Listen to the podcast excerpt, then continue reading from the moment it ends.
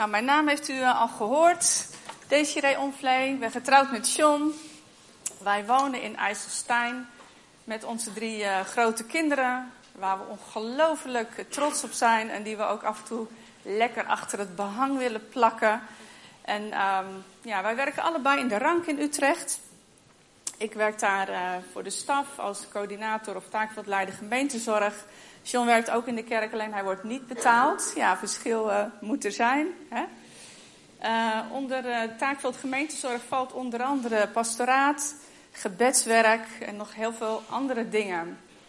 En af en toe mag ik spreken in onze drie eigen gemeentes en ook buiten onze gemeente.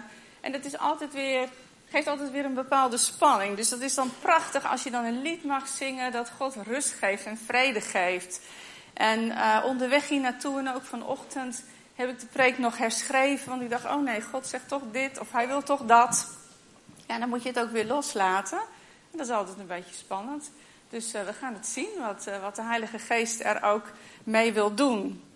Um, ja, ik zou graag iets willen, willen hebben waar ik iets op kan neerzetten. Dat helpt. Nee, dat geeft niet.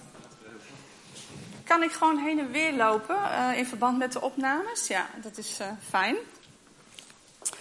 Um, verleden week stond um, Marco hier en hij sprak toen over uh, een prachtig perspectief, vind ik, een heel hoopvol perspectief. Um, en dat ging over de bruiloft van het lam. En ik doe hem ietsje hoger, kijken of dat lukt. En dat is een perspectief wat we ook vandaag vast mogen houden. De bruiloft van het lam, het grote feest wat voor ons ligt. En als je dat voor ogen hebt, dan is de storm waarin je zit toch anders. Dan heb je toch een ander perspectief. En daarom durf ik ook vanochtend met jullie lekker in die storm te duiken. Omdat we weten, wij komen daar met elkaar ook wel doorheen. En met elkaar bouwen we in die storm en dwars door die storm aan Gods koninkrijk. Code rood, dat is uh, vanochtend het thema. En um, ja, ergens januari was het geloof ik, of was het februari, dat de storm Eunice door ons land ging. Wanneer? Ja, ja precies, februari. Ja, precies, heel goed. En uh, Eunice, die, die raaste door ons land. En dan heb je toch zoiets van, oké, in de tuin wat dingen veilig gesteld. En om het huis is even gekeken en ook naar het dak. Ik dacht, ligt dat allemaal wel goed? En ik weet niet hoe het hier was, maar bij ons viel het erg mee. Was dat hier ook? Nee? nee? Wie, wie, heeft de schade ergens uh, opgelopen? Het huis? Uh... Ja, serieus? Oh, zo. ja. ja, zo zie je maar weer dat het ter plaatse gewoon heel verschillend uh, kan zijn. Hè? En, maar ja, toch, het is toch een half miljard euro, heb ik gelezen, dat die hele storm heeft gekost. Het is een behoorlijke prijs die er betaald is. En verleden jaar uh, in de zomer, toen reed ik om bij iemand op bezoek te gaan door het bos van Leersum. En daar is die valwind verleden jaar doorheen gegaan. Ik weet niet of jullie daar ook van gehoord hebben. En ik wist niet wat ik zag. Ik ging een bospad in en daar alle bomen lagen plat. De wortels boven de grond. En verderop ook allemaal bomen die als luciferhoutjes waren omgewaaid.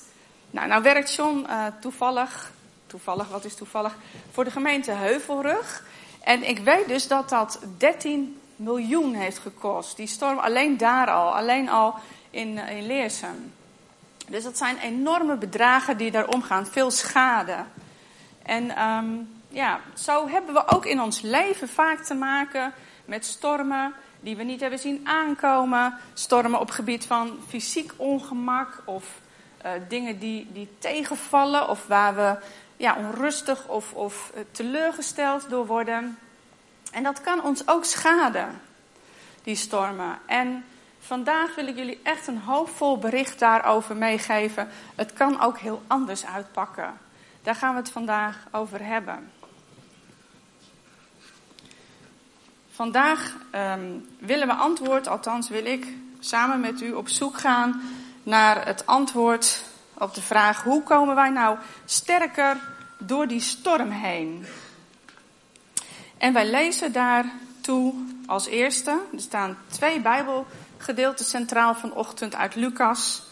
Lucas 22, daar beginnen we mee.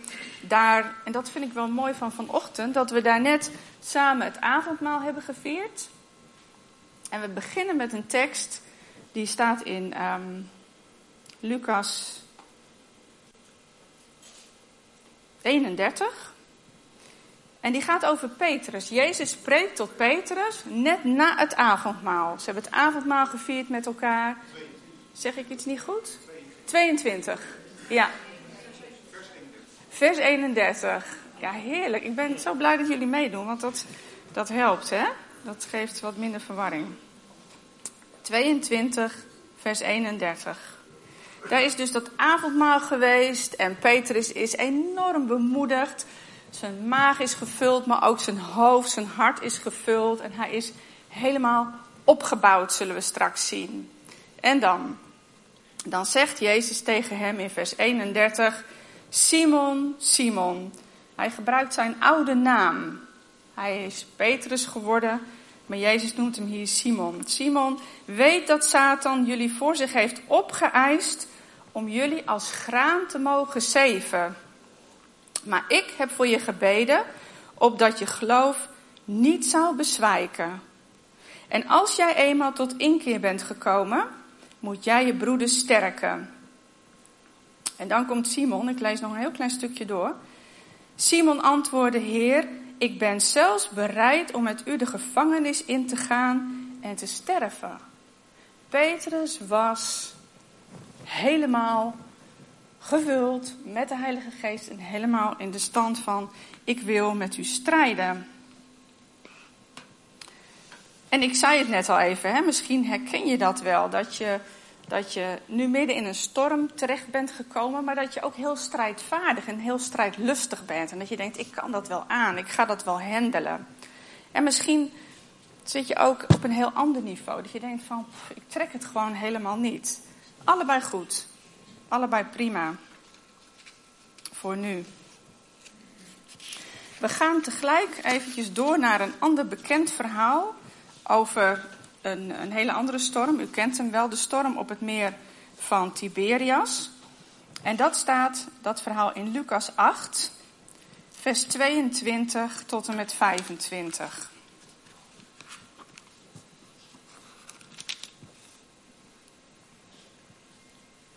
Lucas 8, vers 22 tot en met 25. Daar staat: Op een van die dagen stapte hij, Jezus, in een boot samen met zijn leerlingen en zei tegen hen: Laten we naar de overkant van het meer gaan. En ze voeren het meer op. Onderweg viel hij in slaap. Er kwam een hevige storm opzetten, zodat de boot water maakte en dreigde te zinken. Ze maakten hem wakker en riepen: Meester, meester, we vergaan. Hij stond op en sprak de wind en de golven bestraffend toe. Daarop ging de wind liggen en kwam het water tot rust. Hij vroeg hen: Waar is jullie geloof? De leerlingen waren geschrokken en zeiden vol verbazing tegen elkaar: Wie is hij toch? Die zelfs de wind en het water dat zelfs de wind en het water zijn bevelen gehoorzamen. Tot zover.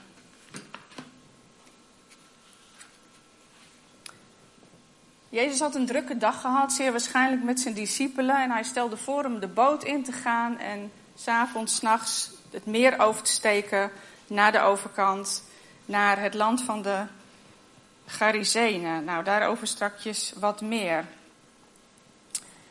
En wij eindigen met het feit dat het water tot rust is gekomen, de golven, dat er opluchting is en ook de discipelen komen daardoor tot rust. Maar voor Jezus is dat niet voldoende. Jezus zegt, zoals we hebben kunnen lezen, waar is jullie geloof? En in hetzelfde verhaal in Matthäus of in Marcus 4 staat, waarom zijn jullie zo angstig? Geloven jullie nog steeds niet? En Jezus wijt hun angst aan een gebrekkig geloof. Maar om heel eerlijk te zijn, Ik probeerde me voor te stellen hoe dat is als je dan in die boot zit. Het is niet een hele grote boot, het is een redelijk kleine boot. En dat het gaat waaien en gaat stormen. En dat het water in die boot slaat. Dat de boot water maakt. Dat hij niet meer te besturen is. En dat je echt denkt, ja jongens, we zijn uh, overgeleverd, het is klaar. We verdrinken. En Jezus, hij slaapt rustig door. Ja, ik kan me dat wel voorstellen dat je dan echt heel bang bent. Ondanks dat Jezus aan boord is. En toch, Jezus verwacht iets anders van zijn discipelen. Misschien wel iets in de trant van. Hadden ze hem wakker kunnen maken met: Heer, Heer, kom op. U kunt de storm tot rust brengen. U kunt ons redden. Kom op. Misschien heeft Jezus wel iets verwacht van hè, het gezag en de autoriteit die hij hen had laten zien, die ze zelf ook hadden. Dat ze de storm zelf tot rust hadden kunnen brengen. Wie zal het zeggen? Maar Jezus heeft in ieder geval wel, al wist hij het natuurlijk al lang hoe het zou gaan, maar andere verwachtingen. Andere hoop misschien.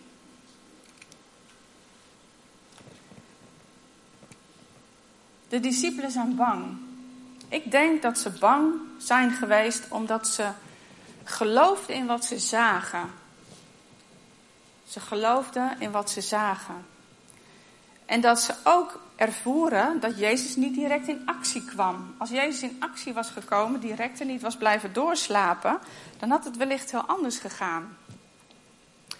En zoals Petrus, hebben we gelezen daarnet in de tekst, werd gezeefd als graan, zo worden de discipelen ook gezeefd als graan. En het is interessant om met deze gedachten nog een keer terug te gaan naar het vers dat we net gelezen hebben in Lucas 22. Misschien kunt u nog even een keer uw Bijbel erbij pakken. Daar staat: Simon, Simon, weet dat Satan jullie voor zich heeft opgeëist. Om jullie als graan te mogen zeven. Maar ik heb voor je gebeden opdat je geloof niet zou bezwijken. En als jij eenmaal tot inkeer bent gekomen, moet jij je broeders sterken. Ja, en dan lezen we heel duidelijk dat het hier niet alleen gaat om Petrus, maar dat het ook gaat om de discipelen, om zijn volgelingen, om ons. Dus ook wij worden gesaved als graan. En Jezus, hij verandert niets aan de situatie. Hij laat de storm stormen, hij laat de discipelen gezeefd worden, hij laat het toe dat wij gezeefd worden. En ik zoom vandaag in op vier woorden uit deze tekst. Normaal gesproken had ik hem graag laten zien, maar ik zal ze af en toe herhalen, zodat jullie ze misschien een beetje kunnen laten zakken. Die vier woorden, dat zijn vier werkwoorden. Dat is het woord zeven, dat is het woord bidden, dat is het woord inkeren en dat is het woord sterken. Dus zeven, bidden, inkeren en sterken. En ik begin met het woord zeven. Want het is heel interessant namelijk, vind ik. Dat zeven, we weten allemaal wel wat dat is natuurlijk. Maar in de Bijbelse tijd gingen daar nog twee andere dingen aan vooraf. Je had namelijk het proces het dorsen. Dan werd al het graan werd op een hoop gegooid. Daar werd met de dorsleden, met ossen, werd er overheen gedenderd. Zodat dat graan uit die aren kwam. Nou, daarna dan had je het proces van het wannen. En bij het wannen, dat deden ze soms met een vork, happakee, al dat graan wat uit die aren was gekomen, dat werd omhoog gegooid op een winderige plaats. Interessant detail, het moest vooral flink waaien, want dan werd dat kaf van dat koren gescheiden. En dan bleef die korrels bleven over. En op, het laatste, op de laatste plaats kwam dan het zeven. Zou je denken, nou dan heb je toch al een mooie korrel. Nee, dat graan moest ook nog gezeefd worden. En dat deden ze op grote zeven, soms kleine, maar vaak ook grote. En die hielden ze dan met elkaar vast. En dan werd dat graan, happakee, lekker omhoog geschud. Lekker door elkaar geschud. Om de steentjes en de rommel die erin zat, om die ook weg te werken. En het graan dat zakte dan door die zeven heen en dat viel op de grond. En dan hadden ze een prachtige korrel over. En je kunt je voorstellen dat als je jezelf in zo'n zeef denkt, hè, dat dat niet echt leuk is. Want je wordt echt flink omhoog gegooid, je weet niet waar je naartoe gaat. Je weet ook niet precies waar je terecht komt. Dat is een heel spannend proces. Dat willen we liever niet. Ik wil liever niet in die zeef belanden. Want dat maakt me onzeker. Dat geeft mij misschien wel hè, teleurstelling. Dat, dat, dat maakt mij bang. Maar het is niet voor niets. Satan wil ons niet voor niets opeisen om ons te zeven. Waarom zou hij dat doen? Waarom zou hij dat doen? Wat wil hij? Wat wil hij met ons? Satan. Wat wil Satan met ons? Want hij eist ons op. Dat we? Hij wil ons weghalen bij God. Hij wil inderdaad dat er niets van ons overblijft. Hij wil ons zeven opdat het kaf overblijft. Hij wil ons zeven opdat we helemaal vernietigd worden. Staat ook in de Bijbel. Hij is gekomen om te vernietigen, om te slachten, om te roven. Dat is wat hij wil doen. Weg bij God.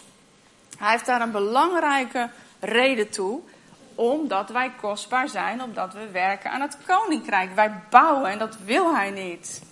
God aan de andere kant heeft een heel ander doel met dat zeven. En daar zei u terecht iets over. U zei dat we moeten zuiver worden. God wil dat we zuiver worden, dat we een zuivere korrel worden, zodat we kunnen bouwen aan zijn koninkrijk. Het is interessant om te weten dat Satan vecht en strijdt juist richting de mensen die kostbaar zijn. Dat mogen we nooit vergeten, dat we aangevallen omdat we kostbaar zijn.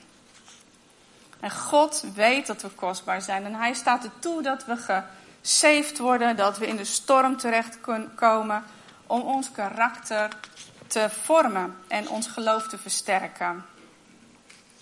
Ik lees een, een, klein stukje voor, want John die kijkt altijd mee met de preken en die zei: Misschien kun je het iets verlevendigen. Dat was jouw tekst, hè? Nou, en dat was wel grappig, vind ik dan een leuk detail. Ik dacht, ja, heer, vertel het maar. Wat, wat zijn nou leuke, mooie, goede, spannende voorbeelden? Want wat wil je dan eigenlijk, hè?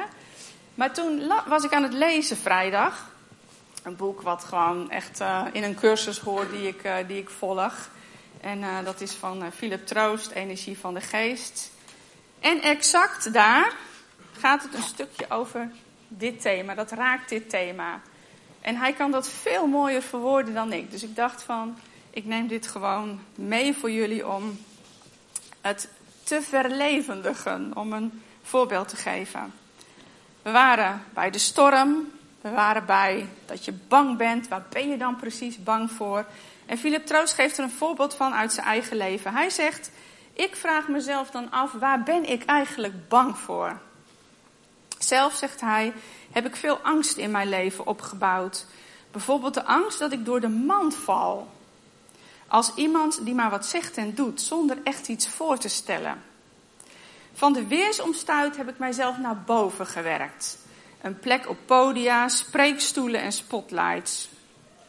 In mijn burn-out heb ik moeten leren dat mijn weg naar heling precies dat is waar ik het meest bang voor was. Ik moest door de mand vallen om te kunnen ontdekken dat er geen mand is.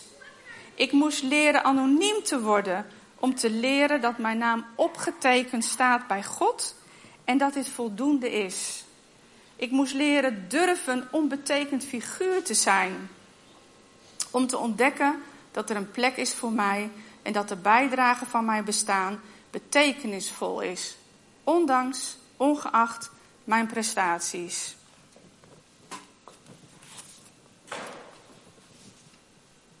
Ik vind dat prachtig. Dat hij dat zegt van dat je eigenlijk bang bent om door de mand te vallen, maar dat er geen mand is. Dat is toch gaaf?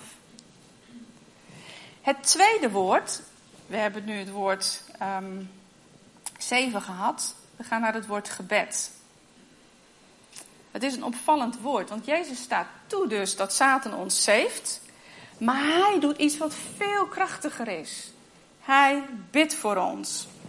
En bijzonder is dat het in de voltooid verleden tijd staat. Hij heeft, dat zegt hij ook, ik heb voor jou gebeden. En dat is heel erg belangrijk in dit verhaal, want denk maar even aan de storm op dat meer. De discipelen waren bang omdat ze Jezus niet in actie zagen, zagen komen. En ze konden zelf blijkbaar ook niet in actie komen.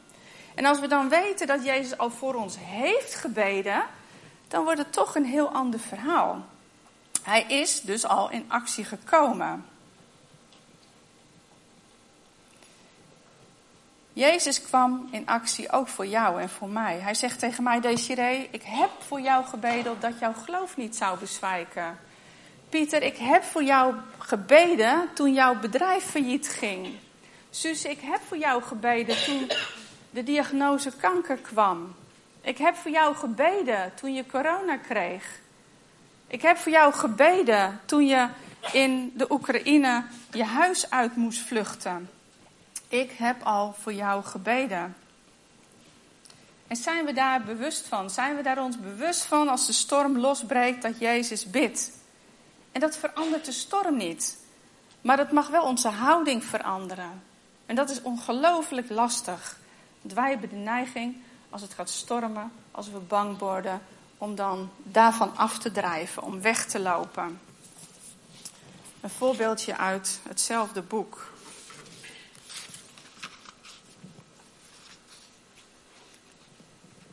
Daar staat, als de Bijbel zegt dat liefde de angst uitsluit, betekent dat niet dat God onze angst van ons afneemt. Hij stopt de storm niet, hij stopt het zeven niet. Maar dat hij ons uitnodigt om met onze angst richting zijn liefde te gaan. En in die liefde gaat het er spannend aan toe. De geest heeft iets wilds. Het werk van de geest valt niet altijd samen met dat wat wij willen, dat wat wij prettig vinden. De geest doet niets anders dan doorbreken, openbreken, afbreken. Hij haalt ons weg uit onze comfortzone en beweegt ons daarheen waar het leeft. Met alle heftigheid, onvoorspelbaarheid, opwinding en verrassing die daarbij horen. En met de rust, de zekerheid en de vrede die volgen wanneer we door de angst heen ons overgeven aan de ongrijpbare bewegingen van de geest.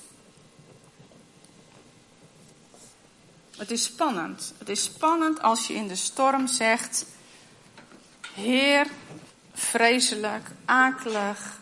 Maar ik wil niet weglopen. Ik wil niet weg van die storm. Ik wil niet weg van de pijn en van het verdriet. Ik wil er dwars doorheen met u. Het derde woord wat we onder de loep gaan nemen is het woord inkeren. Petrus, die, jullie kennen wellicht het verhaal, dat avondmaal is geweest. Jezus spreekt Petrus aan, dat Satan hem zal siften.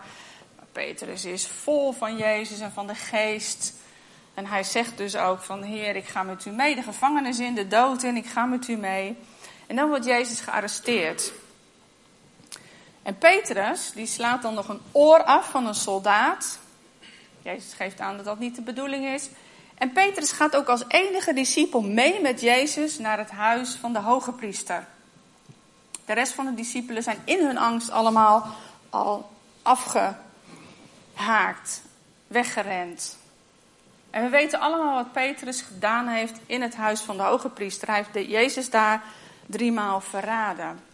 En ik zei vanmorgen tegen John ook, ik kan me dat zo goed voorstellen. Ik kan me zo goed voorstellen, denkt van ja, nu is het genoeg, ik haak af. Want Jezus kwam niet tot actie. Jezus die werd niet gered door allerlei engelen. Jezus maakte er geen eind aan, aan zijn arrestatie. Hij, ging, hij liet zich in de boeien slaan, om het zo, zo maar te zeggen, en hij ging mee. En Petrus verraadt hem. Hij was gewaarschuwd, maar in de chaos en in de angst en in de onzekerheid was hij niet waakzaam. Jezus, hij, hij, ver, hij verriet Jezus.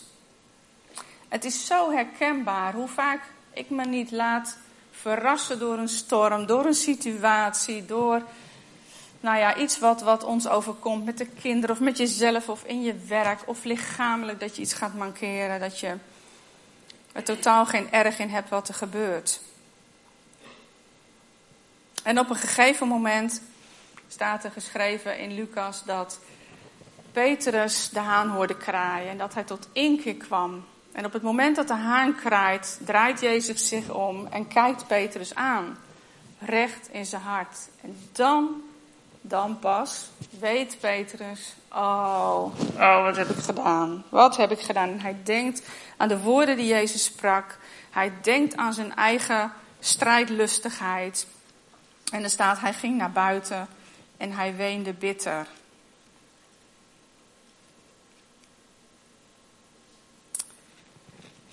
Petrus moest tot inkeer komen, tot andere gedachten. Hij moest terug naar waar hij vandaan kwam, terug naar de liefde van God. Om in die geborgenheid weer gehoorzaam te worden. God om vergeving te vragen en verder te kunnen. Philip Troost zegt uh, daarover: In de schaamte voor onze onvolmaaktheid, in de schrik voor de pijn, in het alert zijn op gevaar zijn we bang. Bang om door de man te vallen, om pijn te voelen, bang voor onrecht. En in die angst splitsen we ons af van de delen waar de risico's in zitten. Weg bij de spanning. De gezonde richting gaat altijd via de terugkeer, wat Jezus tot inkeer noemt. De energie wordt weer gericht op die plekken waar we in onze angst bij weggegaan zijn. Weer gaan meebewegen met de geest heet in de Bijbel bekering. Tot inkeer komen. Bekering is dat je je energie weer richt en je aandacht weer richt. En je gevoelsmatig weer verbindt met de dingen van het leven waar je bent weggeleefd. Waar je van weggeleefd hebt.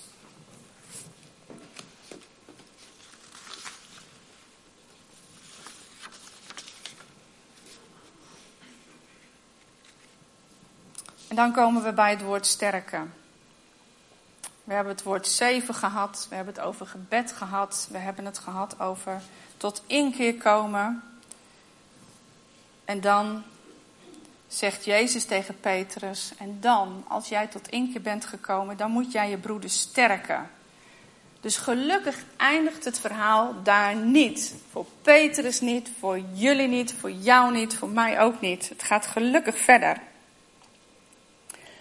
En ik weet niet hoe het jou vergaat, maar na een, na een storm, na een schudactie ben ik geestelijk ook vaak flink verwaaid. Dan heb ik echt de tijd nodig om tot rust te komen, tot besef te komen, weer bij God te komen, in contact te komen met God en zijn geest. En daarom is zo'n tijd van één keer belangrijk en ook zo liefdevol dat Jezus dat al lang weet. Dat hij tegen Petrus zegt, als jij dan eenmaal tot inkeer bent gekomen, je krijgt daar de tijd voor. Dan word je weer op, rechtop gezet en opgelapt. Dan, als jij versterkt bent, dan mag je de anderen weer gaan versterken. En dat woord in de grondtekst, dat is steriso. En dat betekent repareren, anderen repareren, stabiel maken, stevig maken, bevestigen, maar ook standvastig maken. Want er is namelijk werk aan de winkel. We hebben het nodig om versterkt te worden en om anderen te sterken, om te bouwen aan Gods rijk. Want na de storm komt eigenlijk altijd zegen. Storm gaat voor zegen uit. Ook voor de discipelen, als we weer even teruggaan naar dat meer, want ze gingen naar het land van de Gerazenen.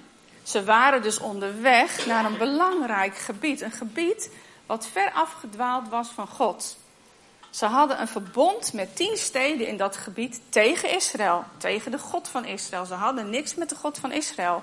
Daar liep een man rond, u weet het misschien wel, die helemaal uit zijn plaat ging. Die niet te binden was, die helemaal ingenomen was door demonen. Daar gingen ze naartoe. Dus het is niet zo gek dat die Satan een storm op zee tot uh, uiting bracht. En hoe weten we dat? Dat het niet van God kwam. Dat komt omdat er een woord in staat. Jezus bestrafte de storm. Het was geen natuurlijke storm. Het was een storm om ze tegen te houden, om ze te zeven, om ze klein te maken, om ze niet dat meer over te laten varen. En ze kwamen gelukkig uiteindelijk aan de overkant. En leest u het nog maar eens door in uh, Lucas 22 of in Marcus 4. Dat is een prachtig verhaal, wat ze daar dan doen. Het interessante is, Jezus ging daar weer weg, de discipelen ook. Maar uiteindelijk, dat kun je ook teruglezen op internet, dat daar de fundamenten van kerken zijn gevonden in dat land. Dus daar is wel wat gebeurd. Dus niet zo gek dat Satan hen daar weg wilde halen. Misschien ken je het ook uit je eigen leven. Ik had het een tijdje geleden. Mijn collega en ik, ik werk in een, een staf met, met drie voorgangers en met een uh, office manager en ik dan betaalde staf. En we hadden een afspraak met een jonge man. Um, ja, een dertiger. Dus ja, het schuift op, hè. Als je zelf ouder wordt, dan denk ik, ja, is dat nou een jonge man? Ja, dertiger, ja. Jonge man. En die had een vreselijk leven achter de rug. Hij was uh, verslaafd geweest, nog steeds eigenlijk. Hij had een vrouw leren kennen die uh, God kende. Hij niet. En uh, nou, daar waren ze mee bezig en hij wilde daar wat meer over weten. Toen, op, op de zondag daarvoor, die afspraak was op maandag, de zondag daarvoor was een vreselijke dag. Alles ging mis rondom de kinderen. Nou, gedoe alom. Misschien herken je dat wel. Gedoe op allerlei fronten. En ik sliep ook heel erg slecht van die, die zondag op die maandag. En dan geen idee waar dat ook kwam. Helemaal niet. Maar ik dacht bij mezelf, weet je wat, als het niet gaat, dan bel ik gewoon af. Dat kan, als je te moe bent, dan bel je af. Dan houdt het op, toch? En ik werd ochtends wakker en ik dacht, oh, dit wordt hem niet. Misschien moeten we die afspraak afbellen. Nou ik denk, oké, we zitten daar met z'n tweeën, laat maar gaan. Nou, gelukkig heb ik niet afgebeld. Gelukkig hebben we dat gesprek gevoerd. Want deze jongen die wilde ongelooflijk graag weten wat nou het wonderlijke was in het geloof. En hij wilde dolgraag zijn oude leven afleggen. En wij hebben in een gesprek van anderhalf uur, dank aan God, hem daar naartoe mogen leiden. Wij hebben hem mogen vertellen in het kort het evangelie. Hij heeft zijn hart aan Jezus gegeven, hij heeft vergeving gevraagd. En hij ging vernieuwd weg. Dat gaat met vallen en opstaan, we spreken hem nog steeds. Dat was zo'n enorme storm waarvan je denkt, ik wist niet eens, sorry, ik wist niet eens wat daar zou gaan gebeuren die maandagochtend. Jezus wist het wel. Ik weet niet wat Satan er precies van wist. Die had natuurlijk die jongen wel horen praten en wat hij wilde en wat hij verlangde. Ik wist het niet. En het was een aanval van hier tot Gunter. Ik vond het echt heel vervelend en ik had bijna afgebeld. Ik wilde eigenlijk gewoon lekker in de ontspanning blijven zitten. En het is interessant, want Petrus zat in de overspanning. Hè? Die was helemaal, ik dat oor eraf met Jezus mee. En, maar ik ging bijna in de onderspanning, dat kan ook. Dat is interessant om dat bij jezelf te voelen. Zit ik daar of zit ik daar? En wat gebeurt er nu eigenlijk? Heel interessant. Alert, ontspannen, alert zijn, dat is wat we mogen doen.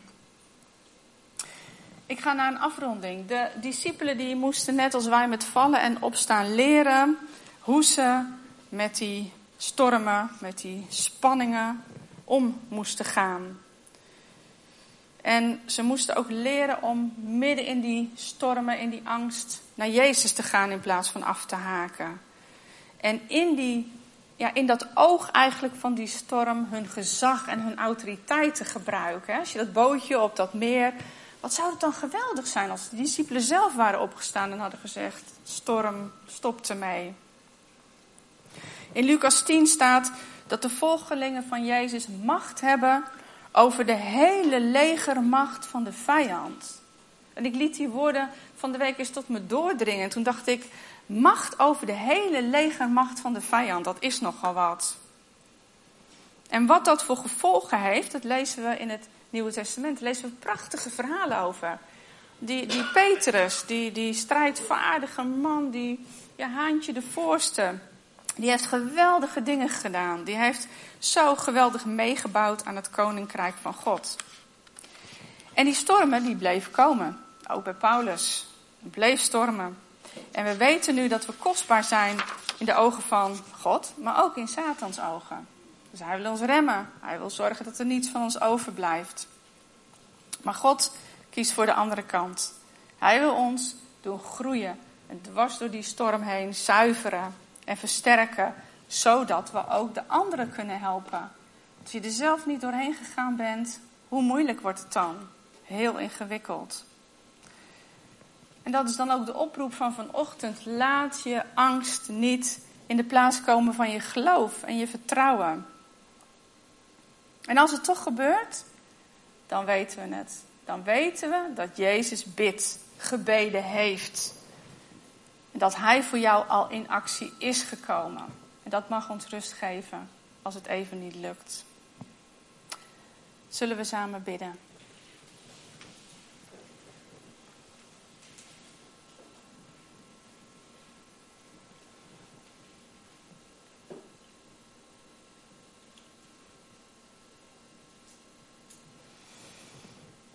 Ja, Heer. Deze wellicht relatief rustige zondagochtend kunnen we makkelijk zingen en uitspreken dat U ons anker bent in de storm. Dat we dwars door de storm heen gaan. Dat U onze hoop bent, dat onze verwachting in U is. Heer, dat U ons rust geeft. En dat is ook zo, Heer. En daar danken we U voor. Heer, en tegelijkertijd doen we voorbeden voor onszelf, maar ook voor anderen. Heer, dat als de storm losbreekt, dat we niet wegrennen. Dat we niet uit verbinding gaan, maar dat we met onze angst naar u toe komen. Dat we dwars door de angst, dwars door de storm, Heer, ons door u laten opschudden, alle kanten op. Dat we uw geest aan het werk laten. Heer, opdat we versterkt en gevormd anderen mogen helpen. Heere God, u bent groot. Heer, en wij zijn kwetsbaar. We zijn zwak. En toch, Heer, en toch heeft u ons de macht over alle vijandelijke legermachten gegeven. Heer, door u en met u, Heer, zijn we tot grote dingen in staat. En ik bid u voor iedereen die hier zit, voor iedereen die luistert, Heer, Kom maar, kom maar met grote en kleine stormen. Want hier op aarde zullen we het moeten leren. Hier op aarde mogen we bouwen aan uw koninkrijk, Heer, om uiteindelijk aan de maaltijd het feest in te gaan. Heer, daar zien we naar uit. In Jezus' naam. Amen.